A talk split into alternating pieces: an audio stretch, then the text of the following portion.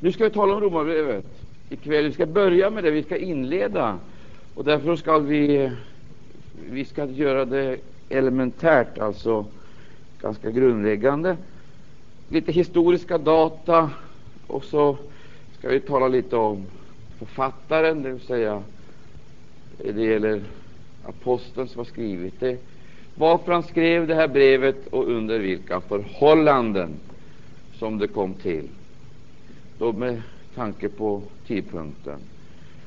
Sen eh, så ska vi utöver hösten här systematiskt gå in i Romarbrevet. Vi ska gå ifrån första kapitlet och in i Romarbrevet och se de grundläggande frälsningsämnena eh, som behandlas, därför att det är flera teman som liksom eh, binds samman i eh, en underbar och härlig undervisning. Man har ju kallat Romarbrevet med väldigt många namn, bland annat Frälsningens katedral. Det är ju eh, uppenbart att Romarbrevet är väl Bibelns förnämsta teologiska skrift. Alltså dogmatiskt, pedagogiskt, psykologiskt, andligt.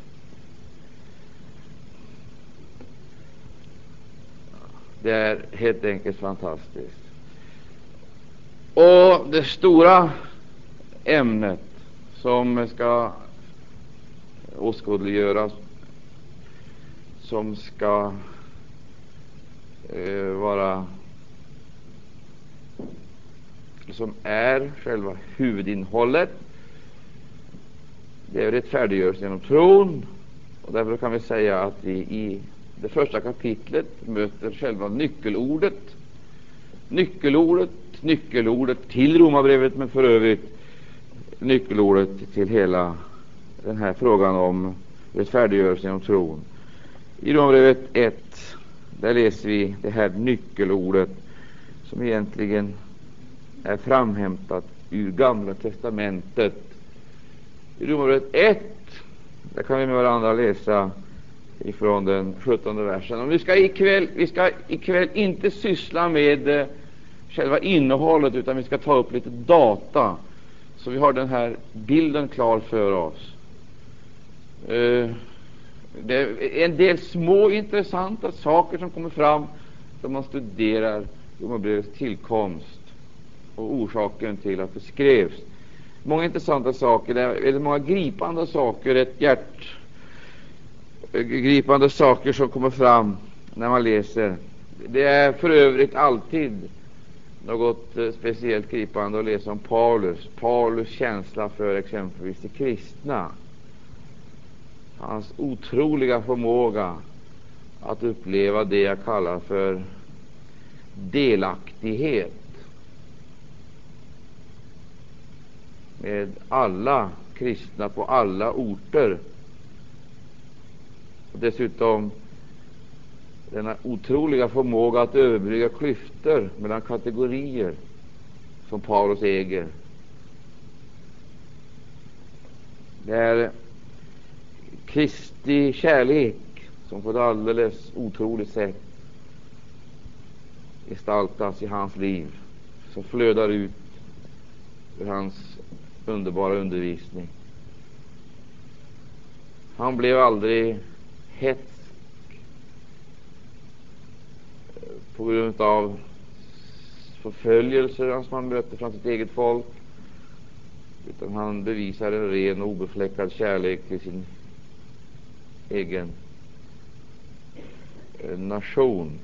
Eh, dessutom så möter vi ju denna oerhörda konflikten som traditionellt fanns mellan judar och greker, eller för att kalla det mera begripligt för oss, mellan judar och hedningar.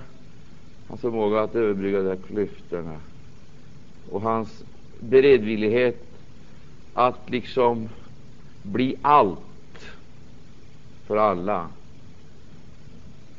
och möta dem utifrån deras egna förutsättningar för att kunna förmedla till dem evangelium. Jude, säger han, han har blivit jude för greker, han grek och så vidare. Det är Kristi outgrundliga, oändliga kärlek förkroppsligad i aposteln. Det innebar icke att han blev profillös och utsletades. Eh, eh, eh, det är tvärtom. Det är ju just där som själva hemligheten ligger. Att kunna bevara sin evangeliska profil, icke sudda ut den, bevara den och ändock utan utslätning, utan eh, jag skulle vilja kalla det för en teologisk anpassning. Alltså hävda evangelium med alla dess anstöt för judar och greker och dock tala till dem på ett sådant sätt som de förstod vad han talade om. Den är fantastisk. Den är helt fantastisk, och man blir gripen av att läsa vad, vad han skriver. Nu handlar det här om brevet som han sände till Rom och där ska vi ta nyckelordet nu då som förekommer redan i första kapitlet. I det sjuttonde verset så heter det rättfärdighet från Gud uppenbaras från himlen över all ogud, eh, rättfärdighet från Gud uppenbaras nämligen däri, förlåt mig, uppenbar, uppenbaras nämligen däri av tro till tro så är det skrivet den rättfärdige ska leva av tro. Den rättfärdige ska leva av tro. Jag tror att det är någon här som nu ytterligare tackar Jesus med oss. Och så ska vi tala lite mer grundläggande om de här olika tingen som jag har inlett med. Halleluja. Kära Herre Jesus. Halleluja. Åh, Herre, vi tackar dig. Kära Gud. Jesus Kristus. Jesus. Jesus Kristus, vi tackar dig, vi prisar dig, dig.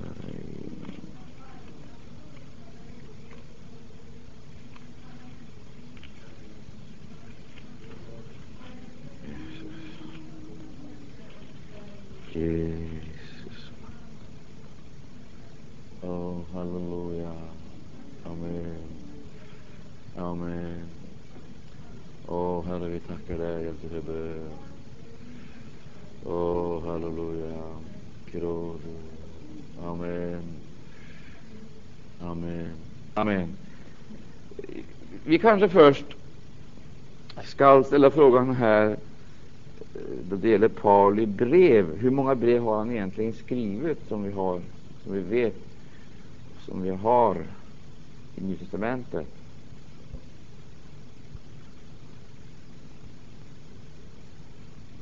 Va? Ja.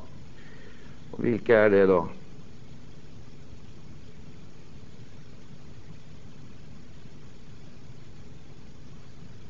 Om vi ser dem i den ordningsföljd som vi har dem i Nya testamentet så tror jag att det ligger en väldig visdom i just att apostlagärningarna följs av romarbrevet. Eh, eller förstått mig, romarbrevet följs av apostlagärningarna. Jag tror att det är, väldigt, det är en väldig harmoni i detta. Därför att vad tidsföljden beträffar så är inte romarbrevet det första. Det är inte det första brev som Paulus författade till någon av församlingarna. Vilka var det första brevet? Har vi anledning att tro.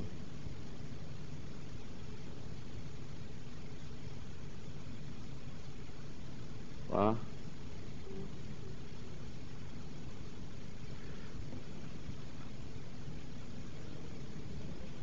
Vem var det som sa det?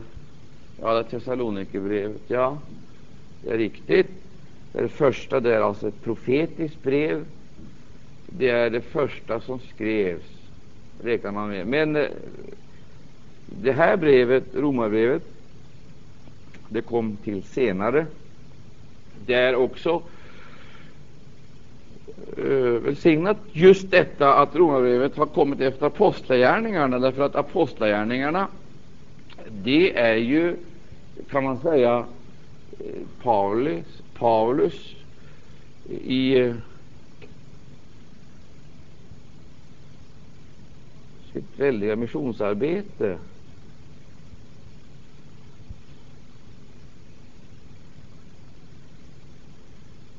Det är biografiskt framställt Paulus resor och hans missionsarbete. Där möter vi den praktiska sidan av Pauli verksamhet. Sen så går vi in i Romarbrevet, så möter vi där den läromässiga framställningen. Man skulle kunna säga att i Apostlagärningarna och i Romarbrevet där möter vi just Paulus i liv och gärning i liv och lära.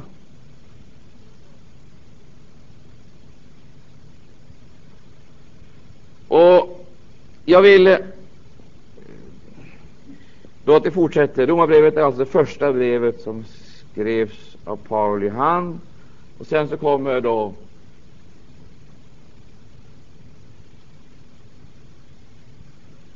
Vad kommer senare?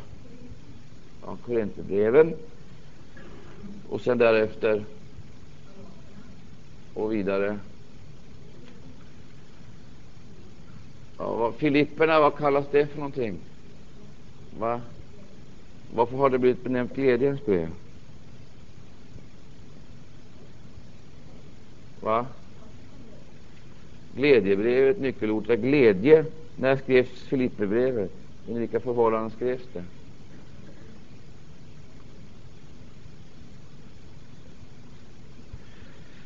Jaha. Efesierbrevet, vad kallas det då? Va? Ja, det är riktigt. det finns i församlingsbrevet. Romarbrevet, vad kallar man det?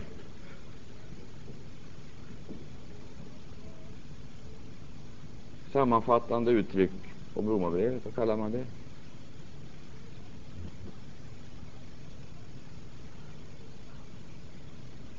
Jaha.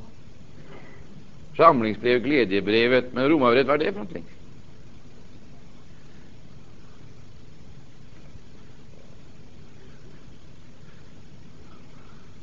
Kristus Magna Carta. Vad har det aldrig hört talas om eh, Romarbrevets sammanfattande uttryck?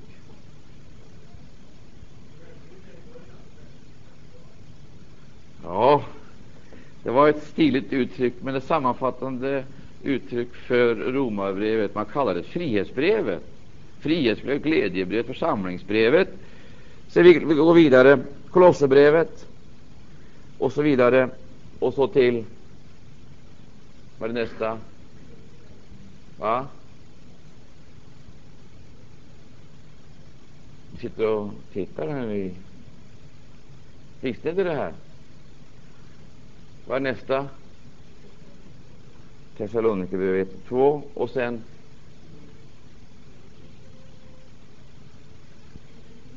Timoteus 1 och 2, 3. Var det så? Tredje brev Timoteus. Jaha, två brev. Jaha. Och så Paulus, två brev till Titus. Jaha, och Filemon. Jaha. Och brevet till Hebreerna.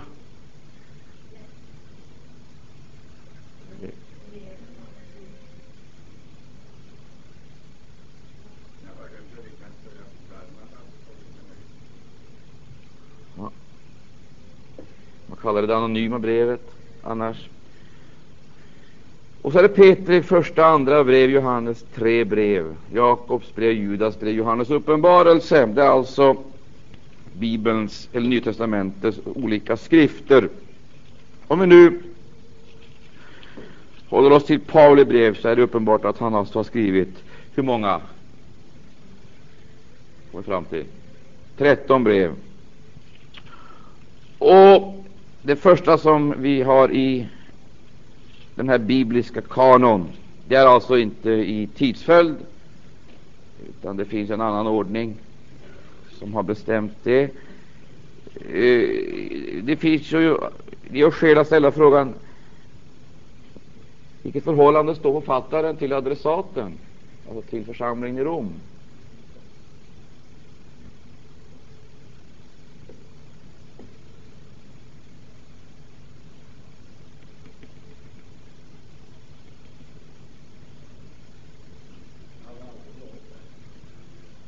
Finns något, finns något ord som tyder på att han aldrig hade varit i Rom.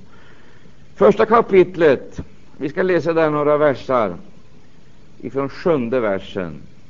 Från sjunde versen.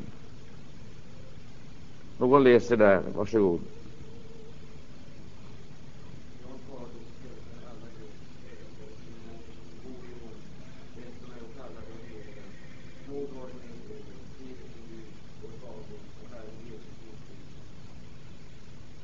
Ja, läs nästa vers också.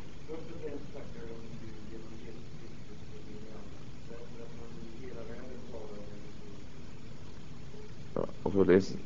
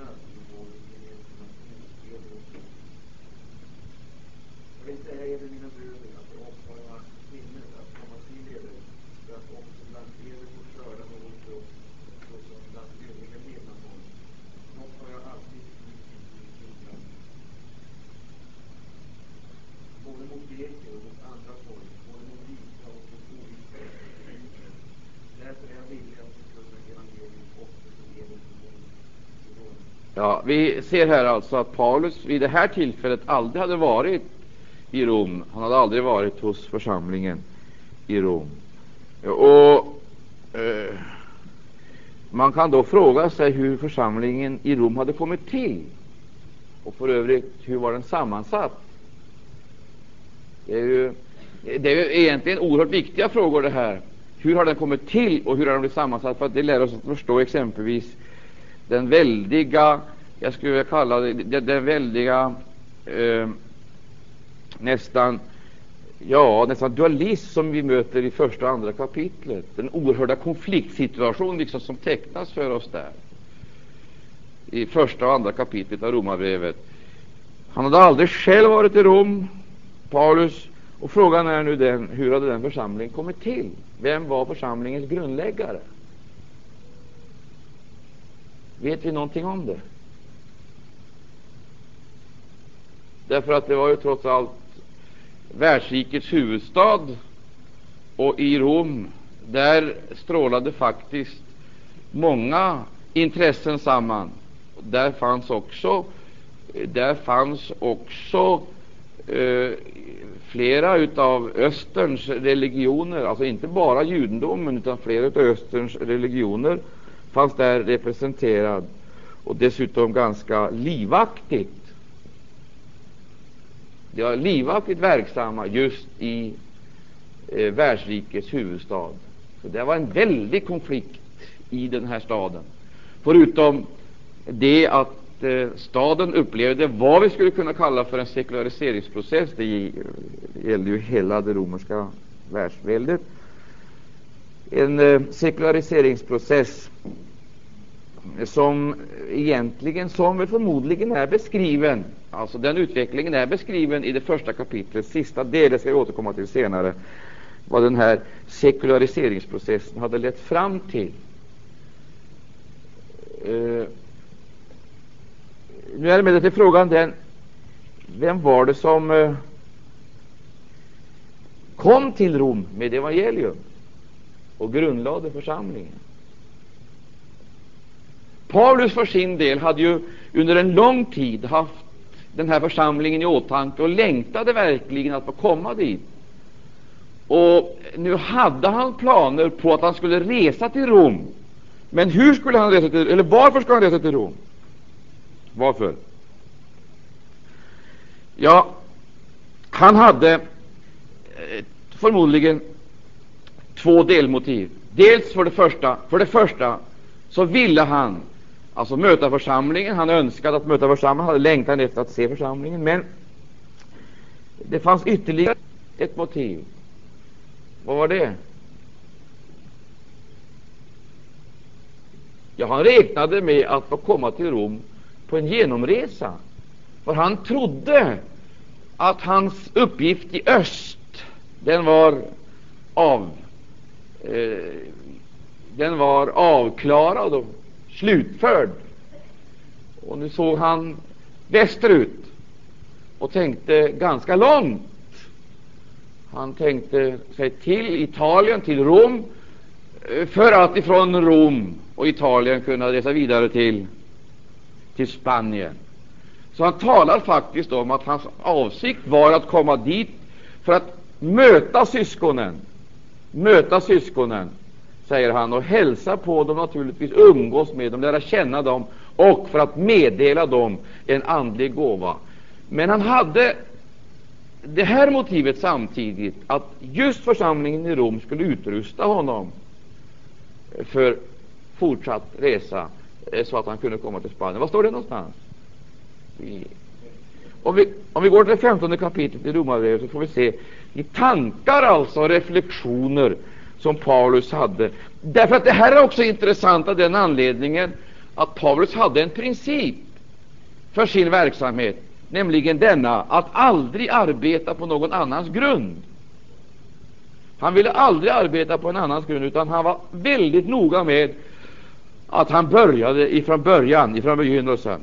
Det vill säga, hans princip var att gå till platser eh, där Kristus icke hade blivit förkunnad och grundlägga församlingar. Vi kanske ska läsa om det också, därför att då kan vi ju nästan utesluta att Petrus exempelvis, eller någon av de andra apostlarna, hade varit i Rom. Det i sin tur utesluter ju den eh, bärande idén i den katolska successionen som säger att eh, Petrus var romarkyrkans första vadå, biskop. Det var han säkerligen inte. Han var säkerligen aldrig biskop i Rom. Det är ett falsarium. Men det är ju ointressant för oss.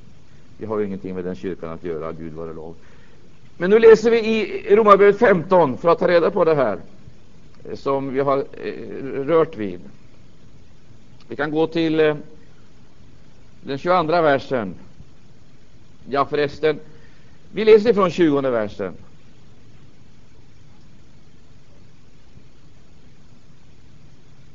För övrigt, vi läser ifrån den 17 och rakt ner till kapitlets slut. Det får med hela texten där.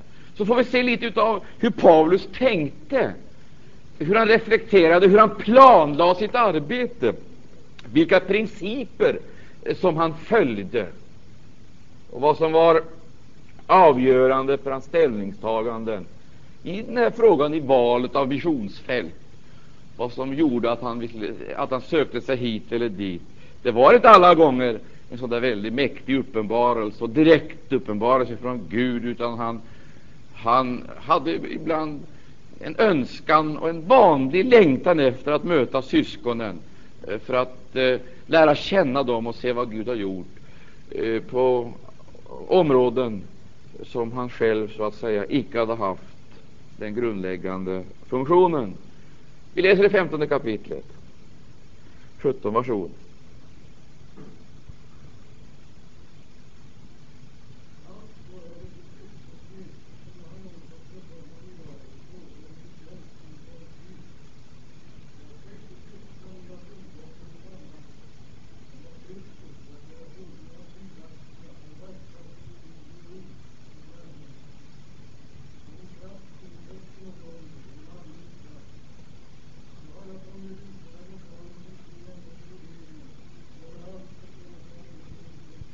Alltså här gör han en sammanfattande eh, utläggning om sitt eget arbete.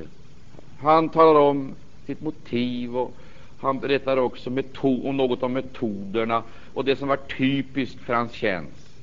Han, han eh, legitimerar sig som en prästerlig förvaltare av Guds nåds evangelium och allt sammans detta följt, med övernat, följt av övernaturliga manifestationer. Gud har varit med honom i det här arbetet eh, och han, eh, han skriver vidare att eh, han ser nu den delen av sitt arbete avslutad i den delen av eh, det romerska världsväldet. Vi läser vidare.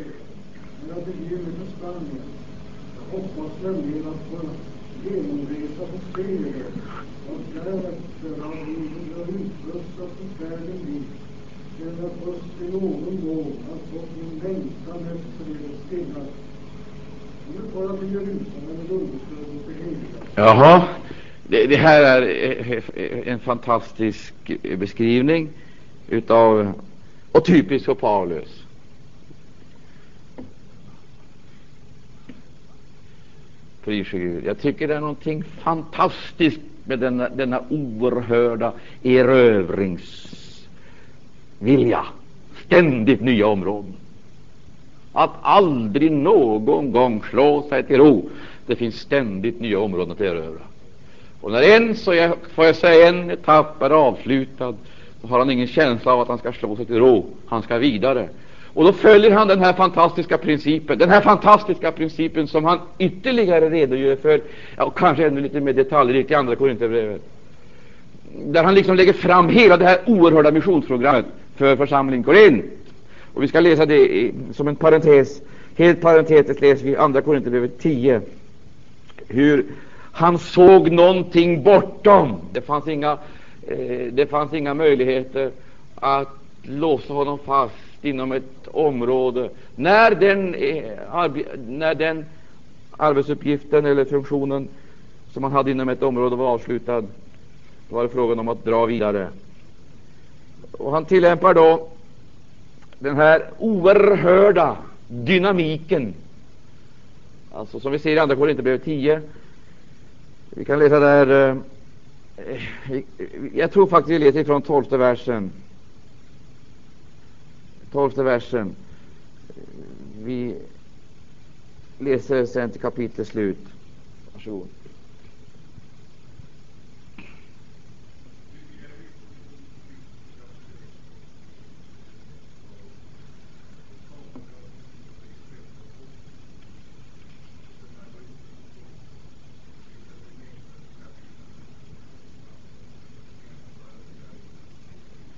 Jag får jag bara ställa en fråga till er. Känner ni igen mentaliteten här? Den typiska konkurrensmentaliteten som förekommer i alla tider. Stor, större, störst. Och bra, bättre, bäst. Och Det är någonting alltså som har följt i alla tider och det har också belastat Guds verk i urkristen tid. Eh, vad det här praktiskt innebar är väl inte alla gånger så lätt att förstå, men vi kan, vi, vi kan skönja vissa drag alltså i den här ohyggliga konflikten som uppstod, det, det som Paulus för sin del kallar för det falska, eh, det falska apostlaämbetet. Konflikten som han hade med eh, alla de judaiserande eller helleniserande krafterna, det vill säga det fanns eh, en förkunnelse som delvis var uppblandad av judisk gärningslära eller grekisk viseslära. Och den där konflikten stod han i resultatet blir alltid detsamma. Att släppte man till det ena eller det andra, eller båda delarna, så stympade det, det sanna evangeliet och det förlorade sin kraft. Och kan ni tänka er, jag har tänkt på ett ord den sista tiden, han säger det att detta uppblandade evangelium, det, det var så farligt därför att det berövade korset sin kraft. Det berövade korset kraften. Och det blev till sist en vishetslära jämförbar med annan vishetslära, järnlära jämförbar med annan vishetslära, det vill säga moralfilosofi eller någonting annat. Men han vill hävda med bestämdhet att evangelium är något unikt, något speciellt. Det är Guds kraft i frälsning, var och tror. Och det står i särklass. Och det får icke förändras eller filtreras. Man får icke ta någonting bort eller lägga någonting till. Det ska predikas precis som det står. Och vår uppgift är icke att kritisera ordet, det är ordet som ska kritisera oss. Det är förmätet att upphöja sig till bibelkritiker. Det är löjligt. Vi ska inte kritisera ordet, säger Paulus. Ordet ska kritisera oss. Och ordet är det enda verkliga korrektivet som har chansen att få någon ordning på oss. Och därför talar han också om trons lydnad, att göra hedningarna lydaktiga, att komma in under trons herravälde. Men kommer vi in på det här området, då blir jag så inspirerad så då kommer vi inte att eh, komma någon annanstans ikväll. Vi måste läsa vidare. Vi läser vidare här nu i 13 versen.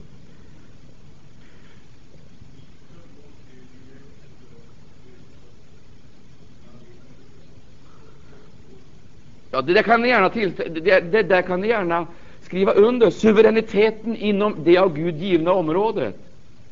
Alltså suveräniteten inom det av Gud givna området. Det vill säga, vi har ett område, ett ämbete. Och inom det ämbetet fungerar vi suveränt, lika suveränt som Kristus själv. Det har vi inte fått av någon människa. Det har inte tilldelats oss av någon, eh, någon församling ens en gång, utan det har vi fått av Gud. Och det, inom det området, om vi fungerar inom det området, då är vi i vårt rätta element. Och det är det han säger här, att eh, han för sin del vill gärna berömma sig. Han vill gärna berömma sig av det Gud har tilldelat honom. Till inom det område Gud har tilldelat honom har han förblivit trogen. Halleluja. Och därför så har han heller aldrig behövt använda armbågarna för att försöka att kämpa till sig positioner eh, som Gud aldrig har gett honom och på samma gång försöka att eh, trycka undan andra eh, som han eventuellt avundades därför att han tyckte att det gick bättre för dem och de hade större framgång än vad han själv hade. Det var helt omöjliga tankar på Paulus. För det handlade inte om någon personlig konkurrensmentalitet eller karriär eller någonting som överhuvudtaget skulle kunna ge någon glamour åt någon mänsklig insats. Och det som skedde, det skedde genom Guds nåd. Och funktionen var helt beroende av att det var Gud som hade tillmätt den här utrustningen och den kunde användas uteslutande efter de lagar som finns i Guds eget rike. Det är en fantastisk tanke.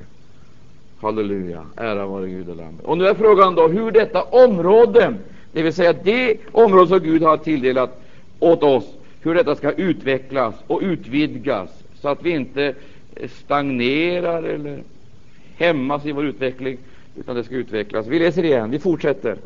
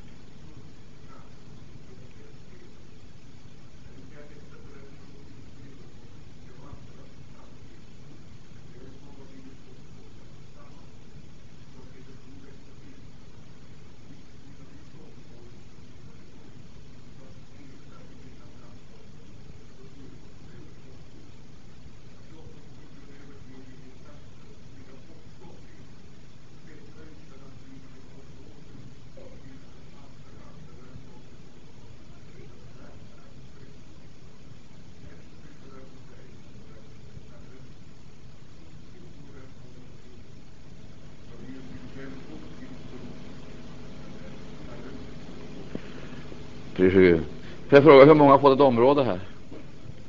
Hur många har fått ett av Gud givet område? Ja, nu gör han klart, nu gör han klart för församlingen här att han har fått ett område sig tilldelat. Det området det har han intagit. Nu ser han bortom det här området ytterligare områden som ligger ointagna för evangelium. Det är stora slagfält som väntar på erövrarens insatser. Men han vet att ska han komma dit och dit så måste tron växa till i den krets där han redan har mött, där han redan har, eh, eh där han redan har förkunnat evangelium. Tron växa till så att den här församlingen som har, upp, eh, som har byggts upp blir självbärande, växer upp och blir självbärande och mäktig att fortplanta sig bortom de områden som är intagna. Och så här var det alltså i fråga, i fråga om Rom. Han upplevde att nu var han färdig i den östra delen av det romerska riket. Själv hade han också varit hårt prövad, både av sjukdom och av andra lidanden som han fick uppleva på grund av att han aldrig kunde kompromissa med evangelium och såg det som en helig plikt att i alla lägen och i alla avseenden hålla evangeliets segerfana högt och obefläckad. Och där fick, där fick han lida oerhört mycket. Men det är detta som är otroligt och underbart på samma gång, att detta hade icke sänkt modet så att han sjunkit ned i missmod eller förlorat tron. Tvärtom. Han kände att nu är det här området klart. Nu ska han bortom. Och så vänder han sig till församlingen i Rom. Han har inte grundlagt den församlingen. Men där finns det en församling, och nu räknar han med att där, där är Kristus redan predikad. Jag reser till Rom, men jag stannar icke där. Jag reser dit för att av den församlingen som finns i Rom få eh, medel eller resurser eh, för att kunna gå vidare till Spanien, till en annan del av världen, och där Kristus ännu icke har blivit känd, predika evangelium. Halleluja. Vi tycker det är jobbigt att följa med Paulus på de här väldiga resorna. Men du, vilken, vilken inspiration, vilken kraft. På genomresa. Nå, hur kom han då till Rom? Eller kom han till Rom överhuvudtaget? Va? Kom han som resenär för att resa vidare? Gjorde han det? Och blev det liksom en kort period, eller som han hade tänkt sig, en kort viloperiod i Rom? Blev det det? Hur kom han till Rom?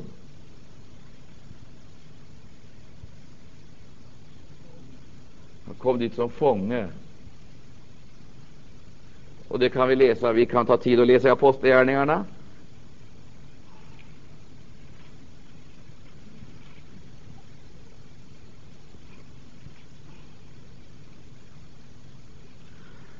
I det sista kapitlet.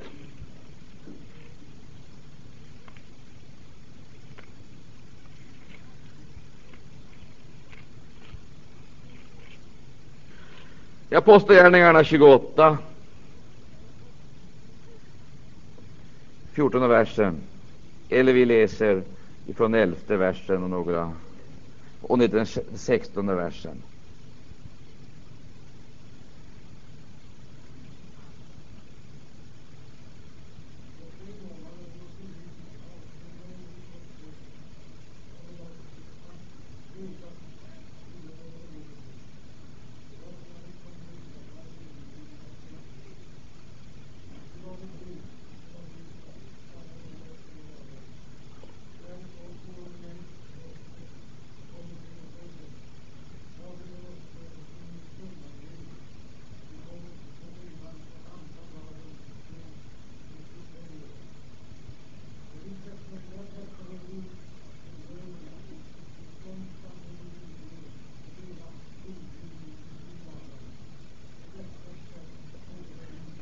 Jag tycker vi ska stryka under på detta sätt kommer vi till Rom. På detta sätt, därför att eh, det ligger ju någonting väldigt märkligt. Han hade tänkt att han skulle komma till Rom som, eh, för att rekreera sig. Och han stannade ju också tydligen på platser som är kända som rekreationsorter, turistorter i vår tid. Där stannade han, men inte som turist, utan som fånge.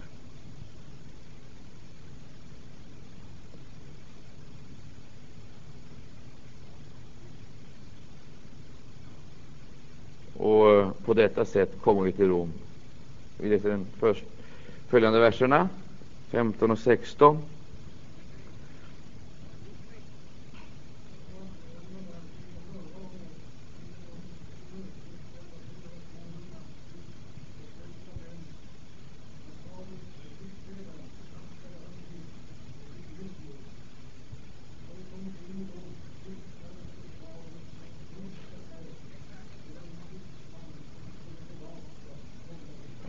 Det, det, det, finns någonting så otroligt ironiskt i det här.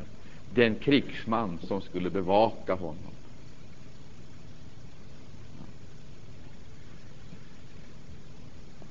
Eh, det, det, det, är, det, det är verkligen komiskt, komiskt, tragiskt. En krigsman som bevakade honom. Och därför tycker jag det här på detta sätt kommer vi till Rom.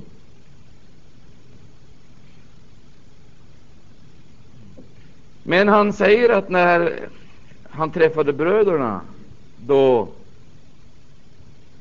tackade han Gud och fick nytt mod. Halleluja. Ära vare Gud. Mitt i vidrigheten så fanns det en outtömlig inspirationskälla och den öppnades i det ögonblicket då han möttes, mötte nådesyskonen. Så blev också den här förnedrings och den här förnedrande resan och förödmjukelsen, det blev faktiskt ett triumftåg. Ett triumftåg. Han träffade bröderna och lovade Gud. Ära vare Gud. Alltså, så kom han då till Rom på ett helt annat sätt än det han hade tänkt sig. Och istället för att komma till Rom för genomresa, en kort stanna där alltså för att vila en kort period, så blir han där ganska länge. Hur lång tid tror ni att han var där? Vet ni någonting om det? Ja, om vi läser i den trettonde versen, ja, trettionde, förlåt mig, sista delen av kapitlet, så kan vi, får vi veta eh, någonting om detta. Varsågod. Va? Ja, I två hela år bodde han sedan kvar i en bostad som han själv hade hyrt, och alla som kom till honom tog han emot. Och han predikade om Guds rike och undervisade om Herren Jesus Kristus med all frimodighet, utan att någon hindrade honom däri. Och nu vill jag bara fråga, hur gick det egentligen för Paulus? Kom han överhuvudtaget till Spanien?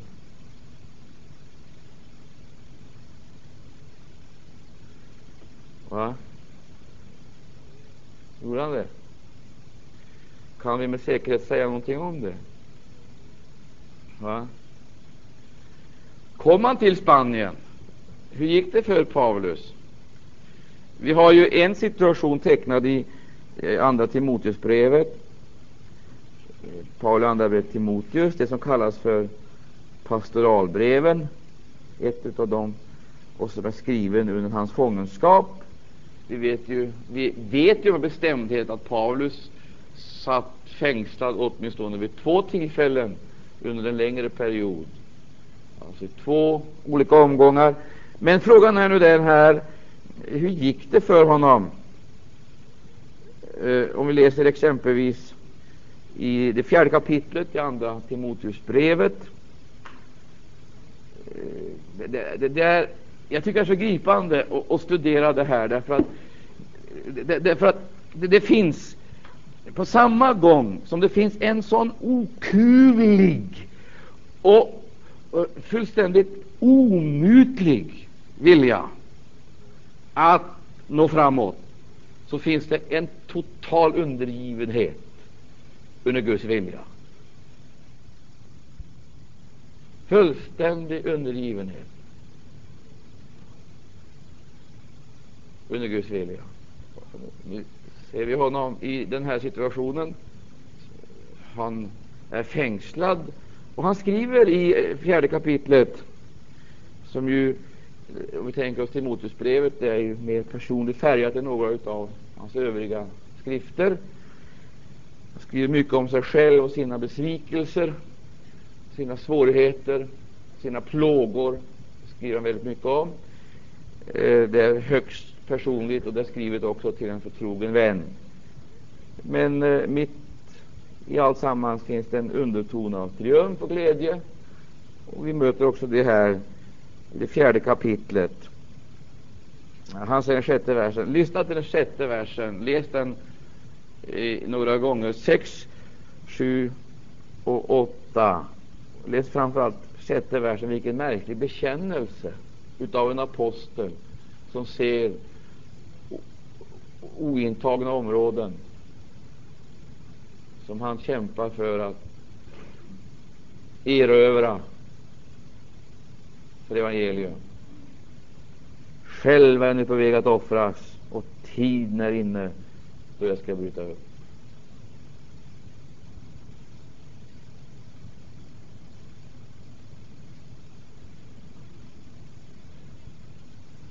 Jag har kämpat den goda kampen, jag har fullbordat mitt lopp, jag har bevarat tron. Nu ligger rättfärdighetens segerkrans res åt mig, och Herren den rättfärdige domaren ska giva det åt mig, och på den dagen icke allenast åt mig, utan åt alla dem som har älskat hans tillkommelse.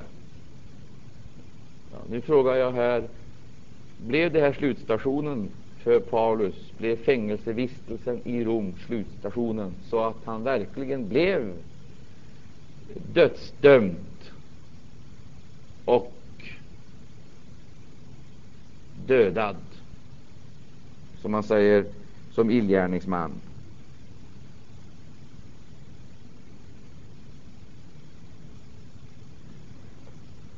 Kom han till Spanien?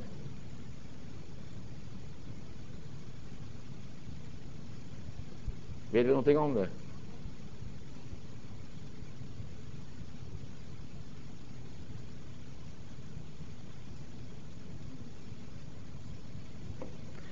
Vad säger ni? Kom han ut ur fängelset i Rom? Va? Va? Ja. Tror ni? En sak är i varje fall säker. Han bevarades i denna otroliga själavinnande nöd, vånda och kärlek mitt under fängelsevistelsen, under det lidande som drabbade honom, så hade han glädjen i Gud och förmådde förmedla också evangeliet, välsignade budskap till den omgivning som fanns i den miljön. Det påstås, det, är en tradition som säger, jag har sagt det förut, vi kan upprepa det, det sägs att man icke kunde ha någon krigsman hos honom mera än en timme. För att den som stannade hos Paulus med en timme blev frälst. Så de bytte, påstås det. Det påstås att man bytte bevakning varje timme. För att soldaterna, vi kan läsa, det finns vissa saker i skrift som antyder att han på det här sättet nådde ända upp i kejsarens hus med evangelium. Krigsmän och officerare, de stöp halleluja, som segerbyten för frälsningens tvegade svärd. Och det sägs en tradition som hävdar att en timme, mer än en timme, så blev den starkaste fälld för hans budskap. Och därför så bytte man alltså vaktare vid, eh, bytte man bevakning varje timme.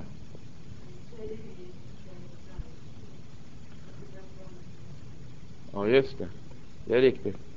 Men jag kan jag tänka det, i fängelset alltså, så bevarade han visionen levande och frisk och såg i alla lägen möjligheter och tillfällen att kanalisera ut och fortplanta detta gudomliga liv. Vi kan leva i 50 år utan att ha vunnit en enda en för Jesus. Det är gruvligt. Han vann en varje timme. Ja, det, det, det, det, det är oerhört. Men jag, jag, vi ska inte gå in på den här sidan, jag bara nämner det här i förbigående. Vi ser alltså hur, eh, hur otroligt olika eh, omständigheterna gestaltade sig för denna gudsman.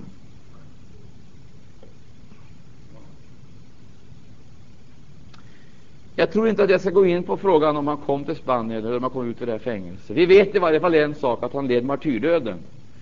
Det vet vi. Om det nu var här vid detta tillfälle eller om det finns ytterligare en eh, fängelsevistelse som han fick genomlida, det ska jag inte gå in på. Det kan finnas vissa ting som tyder på att Paulus trots allt kom till Spanien. Så, kanske var det, men å andra sidan sett är det svårt att säga. Vi, vi lämnar den saken, det blir i alla fall bara en gissning. Vi går till Apostlagärningarna igen, så ska vi se någonting om eh, det här brevets tillkomst. Därför att det kan ha visst intresse att eh, få veta var Paulus befann sig när brevet skrevs. Och vi ska läsa någonting eh, som kan vägleda oss. Och där kan vi också hämta vissa intressanta eh, upplysningar.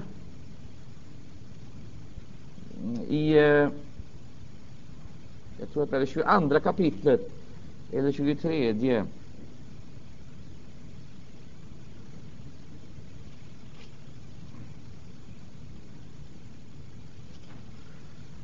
Halleluja. Åh, käre Gud, ge oss detta. Oh, halleluja, som är så okuligt. Denna obrutna, omutliga vilja att nå människor med evangelium. och denna tro på Guds eget ord när han själv sitter fånge, som fånge i, ett romersk fängelse, i en romersk fängelsehåla fastkedjad när han säger jag skulle önska, säger han, att ni alla vore som jag, dock utan denna kedja. förstå vilken situation som måste ha uppstått i den domstolen när fången kommer in och säger åt domarna och domstolen, jag skulle önska att ni mina vore som jag, dock utan denna boj. Och när han ställs fram inför konung Agrippa, då säger han, jag skattar mig lycklig. Säger. Vilken bekännelse! fanns inte en ton av emot. Jag skattar mig lycklig att jag, det vill säga, för honom var varje tillfälle en chans att nå människor med evangelium. Och i det där sammanhanget handlade det om att nå, nå konungens hjärta med evangelium. Det var lycka nog för Paulus. Sen, om detta skedde med bojor eller utan bojor, hade ingen som helst betydelse. Han nådde konungen med budskapet. Och därför så säger han, jag, säger han, sitter fångad och är inlåst och inburad. Men Guds ord, det bär icke bojor. Det kan de inte låsa in. Det kommer att gå vidare. Halleluja, ära vare Gud och Lammet. Man kan inte låsa in Guds ord i en cell. Därför att Guds ord har uppståndelsekraft. Ära vare Gud och Lammet. Sanningen kan man begrava på långfredagen, men med förödande kraft står den upp på påskdagen. Och det är så här att evangelium fortplantar sig genom detta friska och underbara vittnesbörd.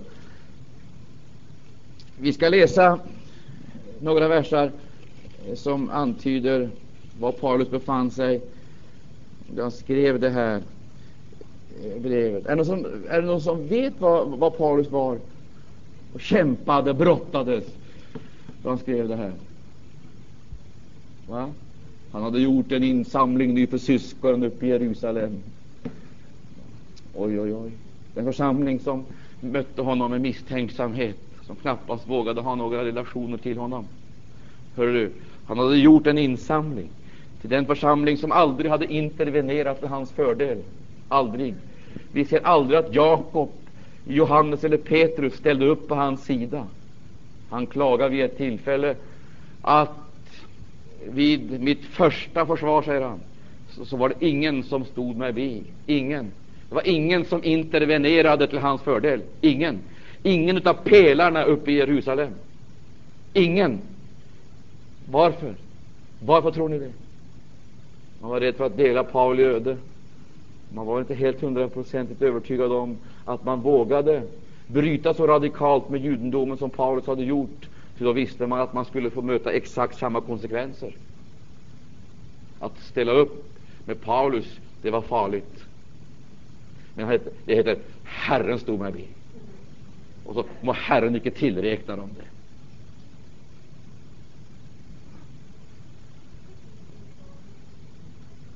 Ja, det kan man säga. Herren stod mig vi. Tror du på det, så säg amen. Herren står sina vittnen vid. I denna väldiga uppgörelse på olika nivåer och i olika situationer. Men eh, nu var han tydligen i Korint och den församling som hade ställt sig passiv inte och, och, och, skeptisk och reserverad både till hans person och hans verksamhet. Den församlingen kände han skuld emot. Därför så gjorde han nu den här väldiga insamlingen till det heliga i Jerusalem. Halleluja. Och han skickade bröderna på insamlingsresor. Insamlingen Vad skulle de göra? De skulle samla in medel till moderförsamlingen i Jerusalem. Så besvarade han deras skepticism och reservation, deras fruktan, jag höll på att säga deras små utfrysnings och utmanövreringsförsök. Det besvarade han med Kristi kärlek.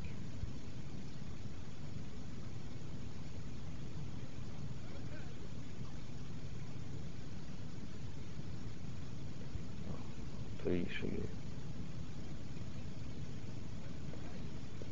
och om vi läser i Apostlagärningarna så får vi eh, förståelsen av att han då befann sig i, i Korint på sin tredje missionsresa. Är det någon som kan hjälpa mig här nu? Jag hittar ju inte ens i min egen bibel.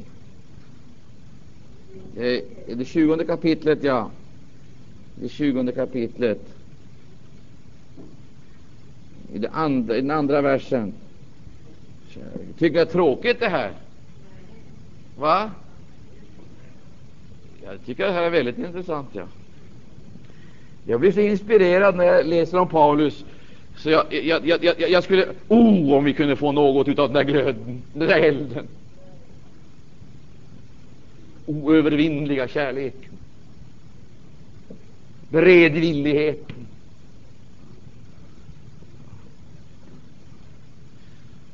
Gud vad det vill, och offervilligheten. Apostlagärningarna 20. Där läser vi den andra versen och den tredje.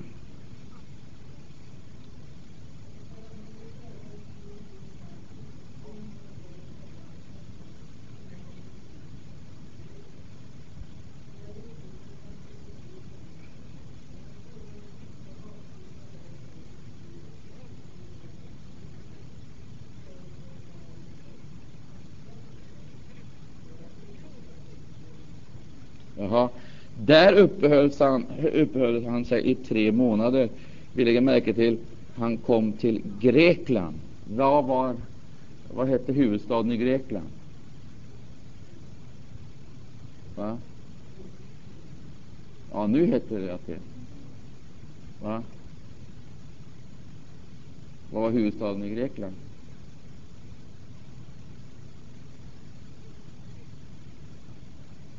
Vi går till eh, Romarbrevet igen och så tittar vi det sextonde kapitlet.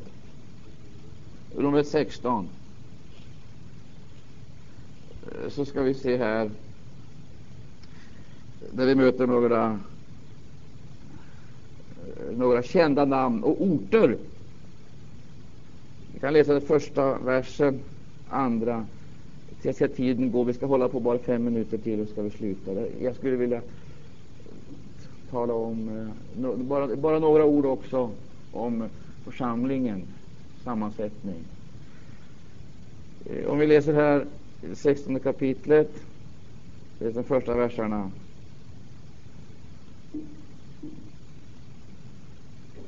Vi kan läsa till och med sex. Varsågod. Det är många fina namn. Kenkrea, var ligger det någonstans? Kenkrea. Var låg Kenkrea? Ja, och vad säger man om Kenkrea? Var det inte så att Kenkrea var Korinths hamnstad? Alltså observera, vi ska komma ihåg det att Kenkrea här, det är, alltså, det är Korints hamnstad. Det är helt uppenbart att det här handlar om församlingstjänarinna i Kenkrea. Det handlar alltså om Korint. Vi läser vidare.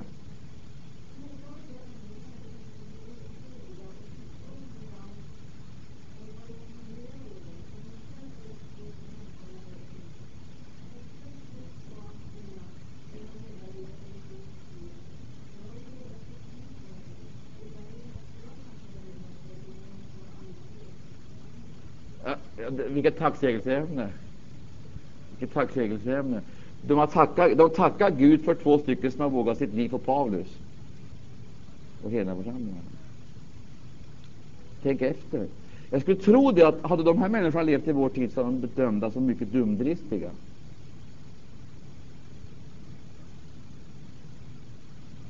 Vilket tacksägelseämne! Stå på församlingen och tacka Gud för att de har vågat livet för Paulus och hela församlingen. Vad hade de egentligen gjort de här två då? Vågat livet? Vad hade de gjort för någonting? Vågat livet för mig, säger han. Vad innebär det? Vad kan, det, vad, vad kan de ha gjort eftersom de har utsatt sig för en så uppenbar risk? Hörrni, ja, men lägg märke till, det vill säga, de hade vågat livet så Paulus hade blivit räddad. Och därigenom att Paulus hade blivit räddad så hade detta gagnat alla hedna församlingar. För det är ju helt uppenbart att Paulus blev dröjd i vägen så hade det skadat alla församlingarna. Men därför att han blev räddad genom deras insatser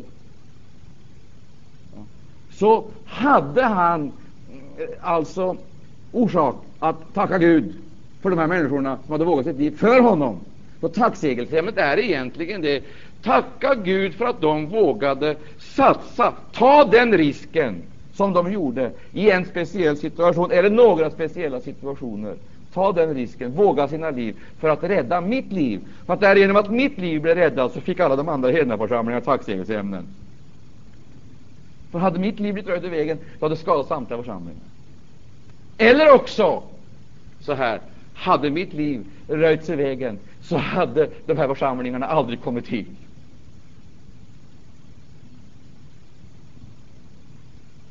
Jag tror inte vi riktigt fattar situationen här.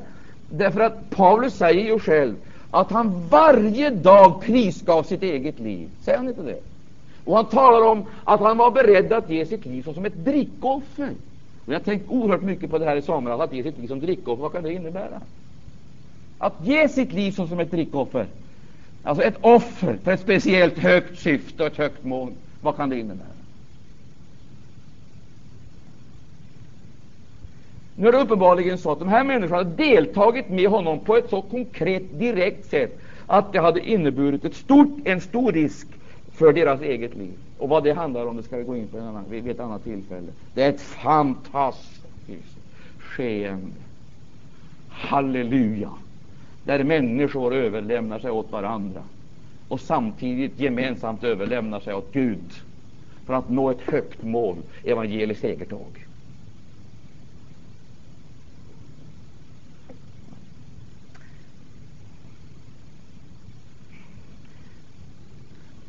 Men det var inte det vi skulle tala om nu. Nu kommer vi på sidospår igen.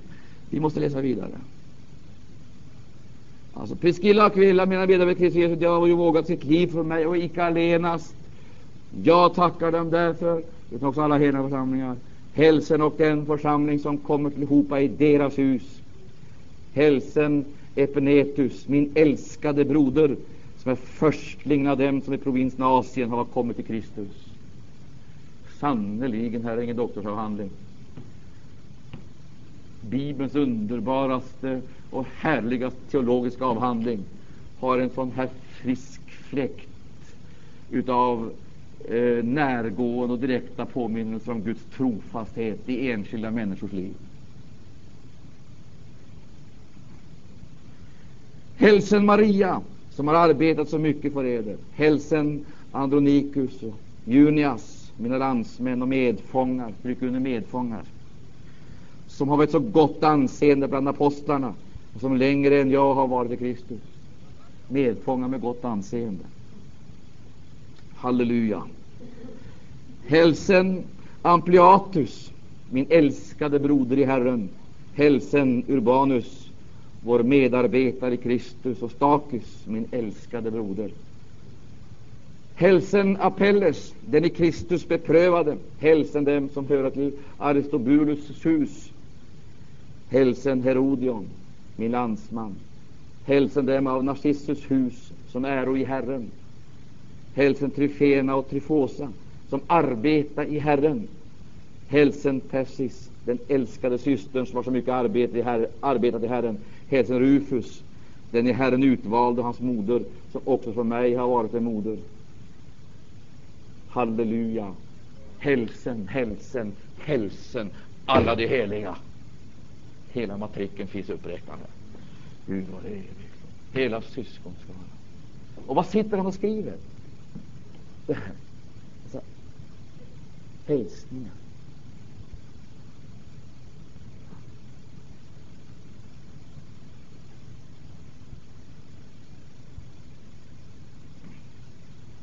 Vi går till den sista delen av kapitlet.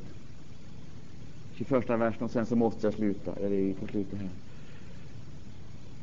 Timoteus, min medarbetare, hälsar eder. Så gör och Lucius och Jason och Sosipater, mina landsmän. Jag, Tertius, som har nedskrivet detta brev, hälsar eder i Herren. Gaius, min och hela församlingens värd. Och där kan vi lära oss av det här. Förstår vi var han är någonstans. Gaius, min och hela församlingens värld hälsar eder.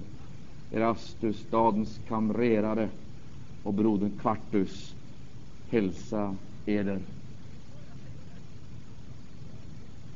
Men honom som förmår styrka eder i det evangelium jag förkunnar och min predikan om Jesus Kristus Ja, enligt den nu avslöjade hemlighet som förut under värdliga tider har varit outtalad, men som nu har blivit uppenbarad och enligt den evige Gudens befallning blivit med stöd av profet, profetiska skrifter kungjord bland alla hedningar, för att bland dem upprättas lydnad honom, den enda vise Guden, till äran genom Jesus Kristus i evigheternas evigheter. Amen. Hälsen till syskonen, hälsen till husförsamlingen, hälsen till Maranataförsamlingen i Stockholm. Halleluja, ära vare Gud.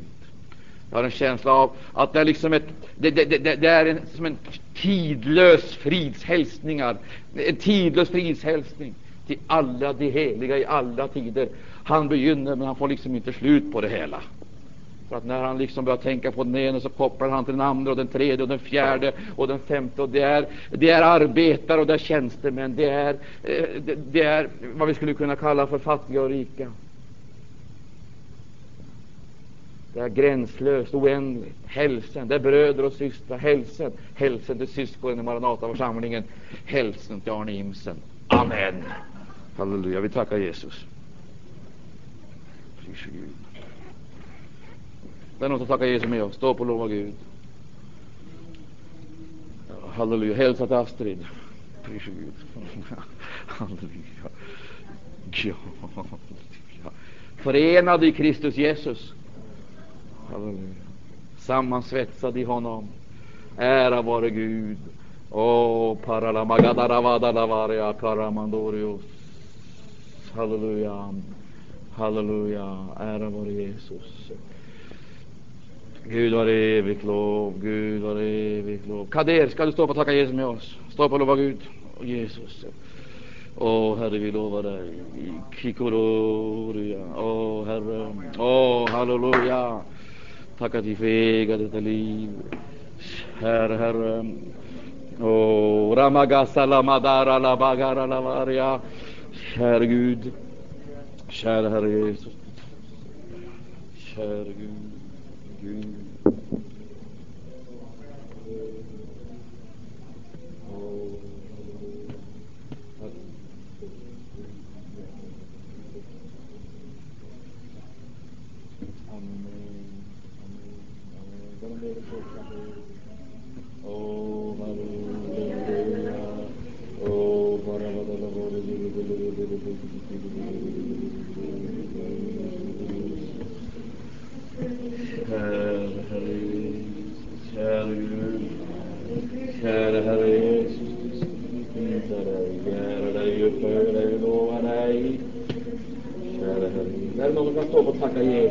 Lova Herren för hans eget underbara ord.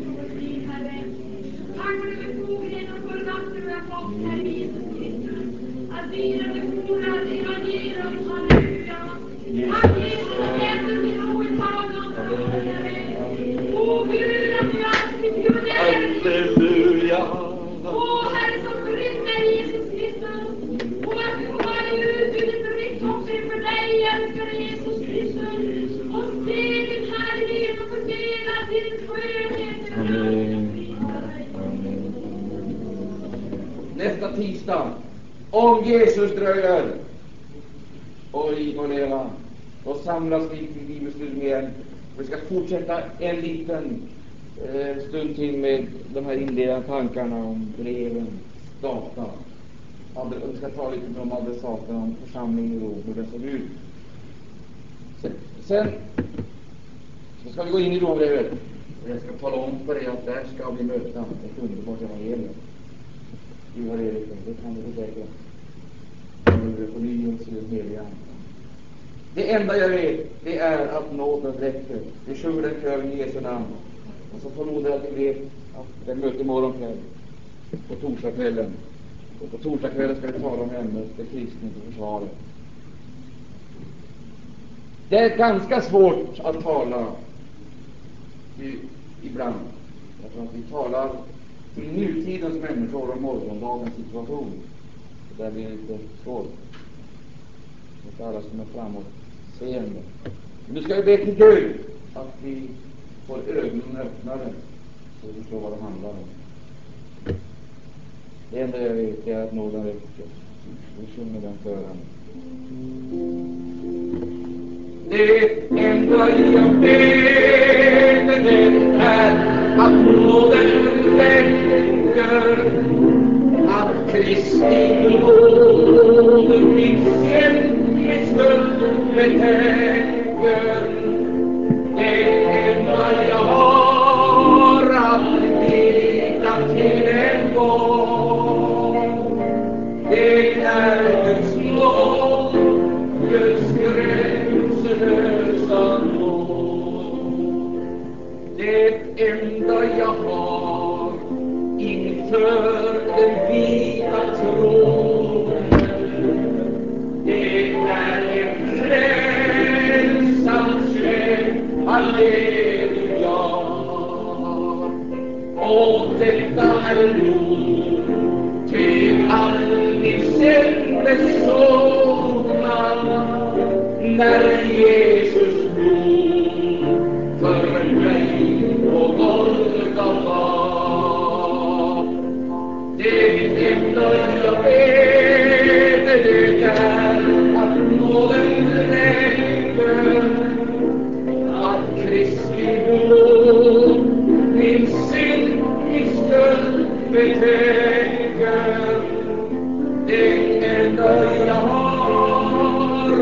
Det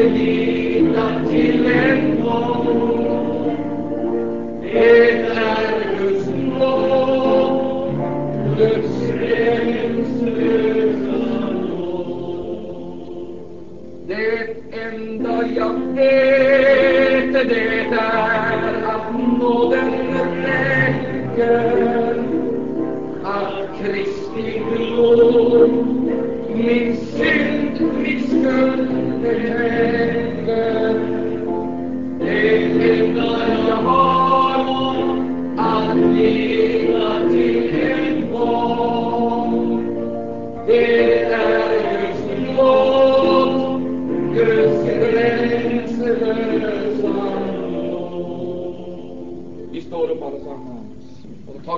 handen, lyfter den mot höjden och tackar Jesus för hans väldiga nåd emot oss. Halleluja, vi tackar dig kära Herre för att du har gripit tag i oss. Tack för vad du har gjort i våra liv. Tack för att vi har blivit delaktiga. Herre, den här får stanna med dig i den himmelska världen. Man att vi har fått evigt hem, kära Herre, bortom tiden, en evig härlighet som aldrig ska förgå oss. Vi prisar dig, kära Jesus. Herre Jesus, att du som har gjort verket ska fullborda och till din egen dag. Jesus, du som har begivit verket ska förvåna dig i din egen dag. Åh, halleluja, halleluja, halleluja, halleluja, halleluja Jesus, vi tackar dig för att du har utvalt oss. Tack att vi är utvalda, kära Herre Jesus, i dig. För världens förintelse, han. Och vi tackar dig, käre Gud,